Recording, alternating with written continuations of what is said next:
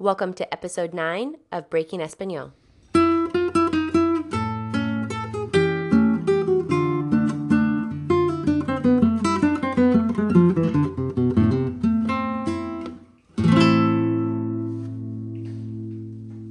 Hola, everyone. Bienvenidos a Breaking Espanol. I'm your host, Jennie, along with my husband, Ben. Hola, mi amor. Hola. On today's show, we have moments from our week, some more audio that we got out in the wild, and our segment This Week I Learned. So, Ben, you want to start? How was your week? My week was good. Um, there were a couple things I have to share, I think, that people might be interested in. The first one was when I was speaking with one of our uh, helpers recently, he's our landscaper, Jorge. Jorge, of course. He was asking me about replacing some grass in the yard or some some other thing. And when you're standing side by side, so he, he's learning English and he's probably as good as English as we are good in Spanish. Spanish is his first language. And when you're standing next to someone, it was real easy to communicate with him. And then later in the day, he uh, texted me something, a question. I texted him back an answer, and he didn't get it. So he called me, and it instantly was was apparent to me how much more difficult it is to communicate when you don't have that body language and that face to face interaction. Mm. Uh, we were able to resolve it, you know, kind of getting down to the base level. He would speak in English, I would speak in Spanish, but uh, man, that that face to face communication, the body language, the pointing at things, And is reading worth their a lips. lot. I feel like sometimes I read people's lips too. Yeah, I don't know if that helps because it's it's a different language, right? But it's like to me, anyways, pointing and you know, kind of Yeah. gesturing You towards didn't things. have that. Yeah, without that, you're really Do you think he was having a hard time understanding you as well? yeah. I mean, that's why he called me, right? And we no, were but even on the phone, he was having a hard time understanding um, you know, it wasn't. It, we were able to get through it. In English or Spanish? I would speak Spanish and he would speak English. Oh, that's funny. Yeah, because we're both trying to help each other learn. Yeah. And it's kind of nice because he'll repeat to me in English what I think I said in Spanish. So I'll say something and he'll kind of repeat it back in English Oh, and then you go, no, no, no, no. just to make sure he understood what I meant. Yeah, and then he'll say okay and then kind of go on from there. So that was that was an interesting thing and um I mean yeah, I guess it just goes to that point Yeah. of communication. I think I've done some talking in Spanish over the phone a few times with our nanny, but she's so good in English that I can I know I always can fall back on that. But that is interesting. Like if you really need to talk to someone over the phone in Spanish, you don't have a lot of the things you can get away with or help help Mhm. you when you're talking, right? So the hand signals, the gestures. And for me, by reading the lips, I mean like seeing how they're pronouncing things because so many words run into each other Mhm. when it's your first language you speak it really fast Yeah. and so sometimes I, I do well with just like watching how people are talking but that's crazy Sure. that's true Yeah, so the the next thing that I thought was cool is I've been watching a show. I think I mentioned it before, but I've been watching it more recently. Is Narcos on Netflix. yeah what's that show about because i don't know if i watched that with you So this show is about Pablo Escobar in Colombia in I think it's what the late or early '90s, late '80s, early '90s, kind of when uh, he was really big, and uh, it's insane. I mean, because it's a very factual type show. Um, they say some of the names and things have been changed and dramatizations or whatever, but they even show a lot of actual footage from those eras, and they talk about you know the narrator kind of prefaces things as you know, here's what is in the show. Like they'll have this, you know, drama, somebody fighting here, and then he'll actually cut to a real clip of that stuff happening. Hmm. And it's just a great show for one. Um, it's very violent though, so you know, be warned if you're uh, adverse to those kind of is things. Is it in english or spanish Right. Well, that's the deal. So there's an English speaking DEA agent in Colombia. He's there trying to catch Pablo Escobar, but Pablo and everyone else is 100% in Spanish. And it is very. and they put subtitles on it They put subtitles on it. I would say the show is maybe 50 50. okay It's about 50% English, 50% Spanish. If you're trying to learn, it's not going to help you because they speak so fast. And I mean, they're they're acting, right? And they want it to seem real. So it's not like a language learning show or anything like that, but there are a few words that you can pick out here and there. And I feel I've been able to uh, just become more, my ears are becoming more accustomed to how people slur things and how pronunciations change and um, some things like that. So it's been it's been really helpful. I mean, I really like it. uh, and it's entertaining. So it's kind of a fun way to kind of, even if you're not getting word for word, picking it out, just the kind of learning by osmosis, like you're just sinking in what that sounds like and what that sound is, you know. Yeah, that's so true. That's that's cool because I think sometimes like Jane the Virgin was like that for me, which Jane the Virgin was like 80-20, well 20% being Spanish because I think only the grandma really talked Spanish, but just those little bit that that little bit that she spoke in Spanish and then I got to see the subtitles. It reaffirmed words that I knew, but also just helped me get used to hearing it. Mm-hmm. Uh, and then context is there, right? Like I already know the context, so Yeah. the shows help. I think they're not only that you know by themselves is not going to um, teach you Spanish, or Mm-hmm. you couldn't rely on TV, but it does help, huh? Like in that Yeah. whole journey. Absolutely. So what about you? How was your week? That was pretty good. It was a good learning week. Uh, I did the usual, right? Talking with Jack, um, watching our shows, singing our songs. I did work on learning the Itsy Bitsy Spider. And that one's been Are you going to share that with us? La Pequeña Running. No, I'm not singing that one today, but let me get. We need to do a whole hour of just you singing Oh my gosh. nursery. Never. but um, one thing that was funny, there's a couple girls at my salon that um, they speak Spanish, but more Spanglish, which I kind of like. I think it's pretty impressive how they switch back and forth and don't miss a beat. And one of the girls, uh, they both have kids, and I think they speak Spanish to their kids. And their relationship is just coworkers, but one of the girls' moms um, watches her baby, so they have a lot of, they know a lot of the same people and things like that, so they can talk pretty fluidly through Spanish and English and about people they're talking to. And one thing I noticed is they kept saying, one of the girls kept saying, es verdad, es verdad, like very often to where I caught what she was saying, but I kept hearing that. And I knew that meant true, but I realized that she was using that in place for right, right? You know, right? And think how much we say that. Like that's a very, uh, would you say that slang? Like, low, it's very casual, like a very informal way to just kind of have a conversation. And I liked it because those are getting back to those things where I have a very hard time with my new language being expressive or being very like casual or, or how I naturally talk. And so I thought es verdad was a great way to be like, right? You know, you know? Mm-hmm. And so that was a way to make it sound a little bit more natural and casual. Yeah. So I, that was really neat that I kind of noticed that. And I'm getting better at understanding them with them switching back and forth. And I thought people usually um, did Spanglish when it was a word or a name, like you wouldn't say blah blah blah and try to say IKEA in you know in a Spanish accent. You just say IKEA. But they, there's even sometimes where they switch, and uh, I'm not really sure why. Maybe it's just comfortable, and when you know two languages, you just go back and forth. Were these um, girls? Did they learn them both growing up? Right? They're both they're both born and raised in um, I think San Diego. So they're the kind of bilingual that they, in their brain, they don't have to think, "Oh, let me say that in Spanish now," or "Let me say that in English." That's They probably just- exact. Yeah, that's probably natural, exactly. yeah. hmm Yeah, and then another one, uh, which really helped me understand the receiving end of trying to understand a language. So we've said this a lot. How when we ask people, we'll ask them like, "Well, why do you say that?" or "How does that?" or you know, "Why do you say it like that?" Is that past tense? Is that this? And we kind of put people on the spot, and it's kind of hard for them to describe it. And uh, we had a moment with our nanny uh, this week where she said she was listening to me and you have a conversation in English. I, you know, I usually talk very fast in English, especially to her.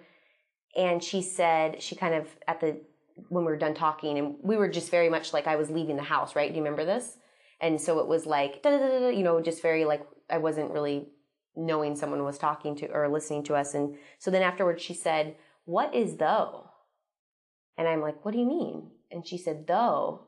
And I said, I'm like, all of a sudden I have to think back to what I just said to you. And I'm like, I don't even know what she's referring to. But you know how when we're talking and you say, even though, or You know what I mean, though. you know what I mean though, or um, I don't know though, or you, you have those over and over and over again.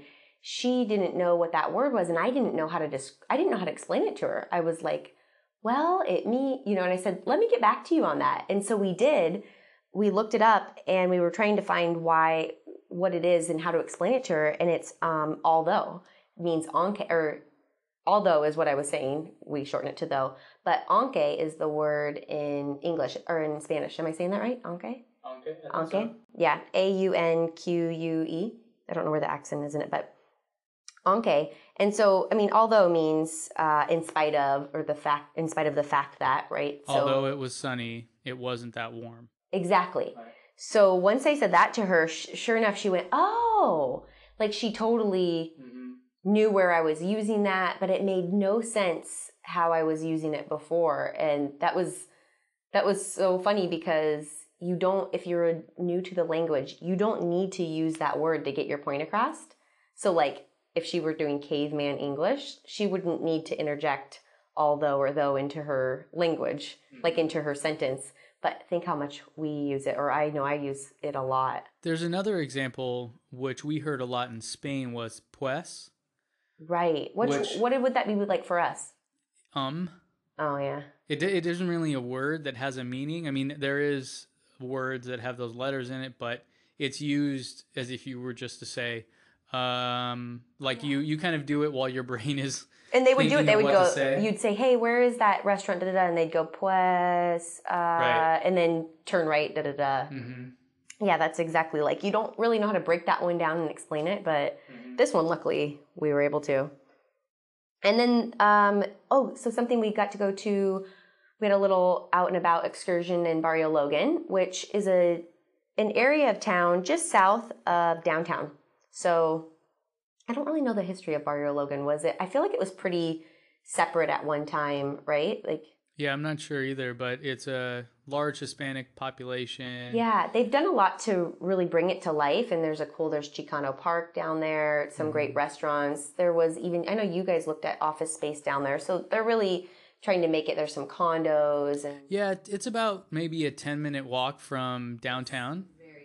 Very close, Yeah, it's a few blocks. I mean, they're not the nicest blocks to walk through. Yeah, yeah, and it's Uh, in it right, and you can get to the bridge to Coronado from right there too. So Right. it's it's all really close. But yeah, we, we've been wanting to go down there. I know you go down there for lunch quite a bit. I go down there every once in a while to the market. But we went down there to go to um, what's the restaurant's name? Las Cuatro Milpas. Las Cuatros Milpas, and it's me. It means for the four the four cornfields. cornfields. The four cornfields. I don't know where they got that name from, but Who knows? It's a good one. But it's a great restaurant. Uh, many of our friends know it. A lot of people from Yelp and out of town visit it. It has a pretty good little line outside of it, but it's authentic. The food's great. Cute little Hispanic ladies cooking in there. The little oldest lady ringing you up, and I loved how they were actually like making it.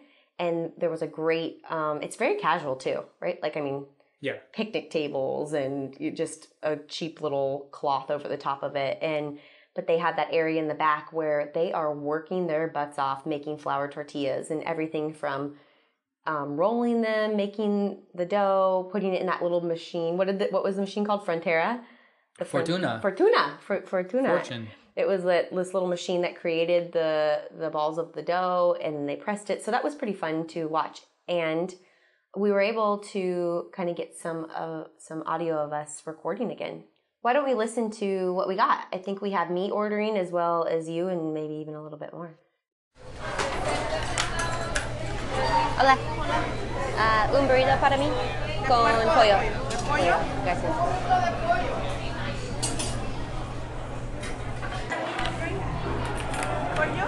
Tres tacos de carne. Tres tacos. ¿Un puto está bien? Gracias. Mucho trabajo.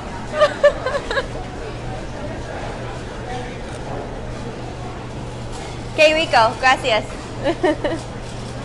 Gracias, chicas. Adiós. So yeah, what do you think, Jennie? You seem to be pretty impressed by all the ladies working there. I know you got some photos.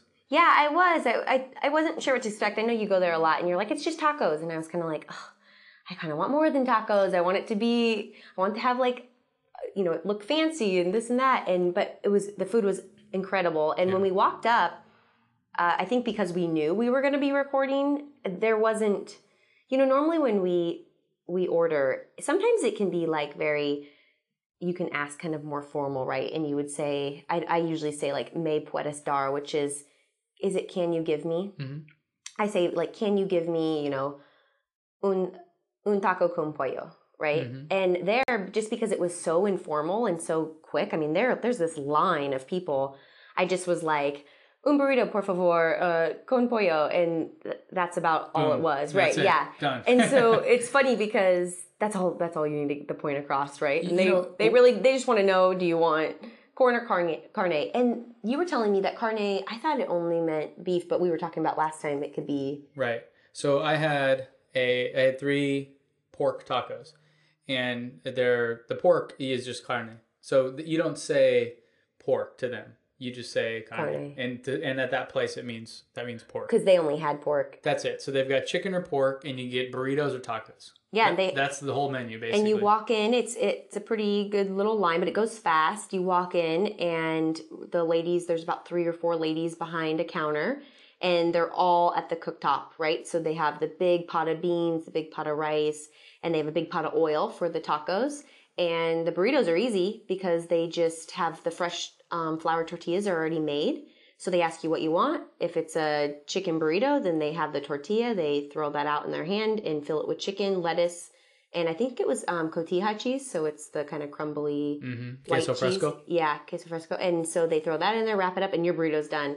And yours took a second more just because they they fold it in the taco and they it. fry it. which is a typical or a very common Norte de Mexico way of cooking tacos. Right, It- it's not that common here to get the soft tacos. Right. Uh, that's like that's- street style tacos, right? Yeah, like street tacos, but then other parts of Mexico very different. But you know, even some of our friends that grew up here, that you know, right close to the border, they, they were saying whenever they had tacos, they were always fried.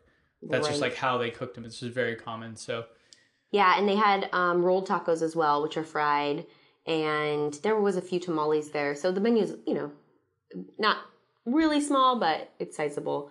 And then you just walk down. They have a little row of salsas. I think it was all the the salsa was amazing. Which even though it was spicy, like it's my kind of. see, I didn't feel like it was spicy. I know you never think anything spicy though. Sometimes. I can handle some spice. I just don't like spice where it's just burn. Mhm. I want it to have some flavor to it, and this one was really good. And I couldn't even tell you what it was in. It was definitely a red chili pepper, but Mhm. it's not. It's not one that I get typical around here. It did. And it wasn't as tomato based. It was very authentic. yeah. right? It's not very, as, very like handmade. I mean, I guess is what I'm saying. yeah. I wouldn't. Yeah. Exactly. And so then we pay, and then you can just sit wherever. And we grabbed a seat right in front of where they were making the flour tortillas. So that was fun, just kind of watching them make it Mhm. because I hadn't been there before. So Right. we watched them make flour tortillas down in um, Old Town, Yep. And they do it for kind of a show, right? Yeah. Because they're in like the window, and all the tourists come through Old Town, and even even though it's for a show and kind of for tourists, like I still like going down there, but this topped that. That was it was. These women were sweating, they were working, they were Mhm. working really hard and fast, and so that was really fun to watch. All right, so let's go into this week I learned. You want to start it off? What did you learn this week?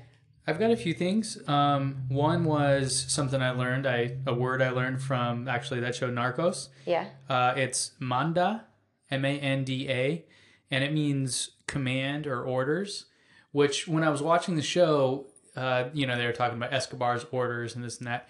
But I was just interested because mandar means to send. And it's something that you'll often say, like, let me send you a message, or I'm going to send something, whatever. Um, and to me, I thought that's what he was saying, but then I looked it up and it was totally different. So that was my first uh, this week I learned. All right, so the second one, also from that show, but I've heard this many times before. And I think when we talked about there were some Spain Spanish movies we had heard, and we didn't know what they were saying. This is one of them. It was que pena, que pena, P E N A, and it means literally what a pity, but in the context, it's I'm sorry. And so that's Oh. another way to say I'm sorry. Like Oh, perdóname. perdóname is like please forgive me. Que pena is like oh I'm so sorry.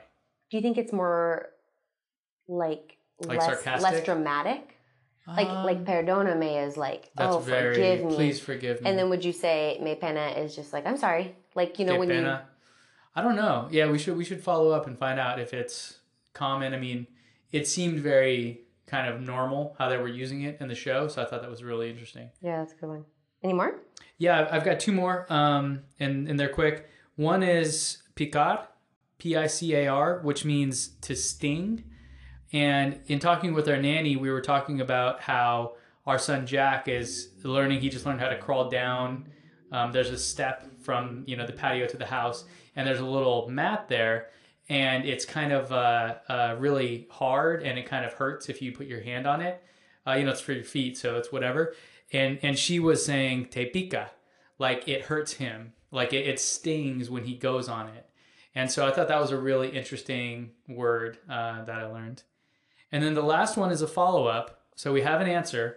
Se trata de, in talking yeah. about about about something, is used. That is the correct way to, to use it, but it's only for books and movies. Oh no way, really? Yeah. So acerca de is about.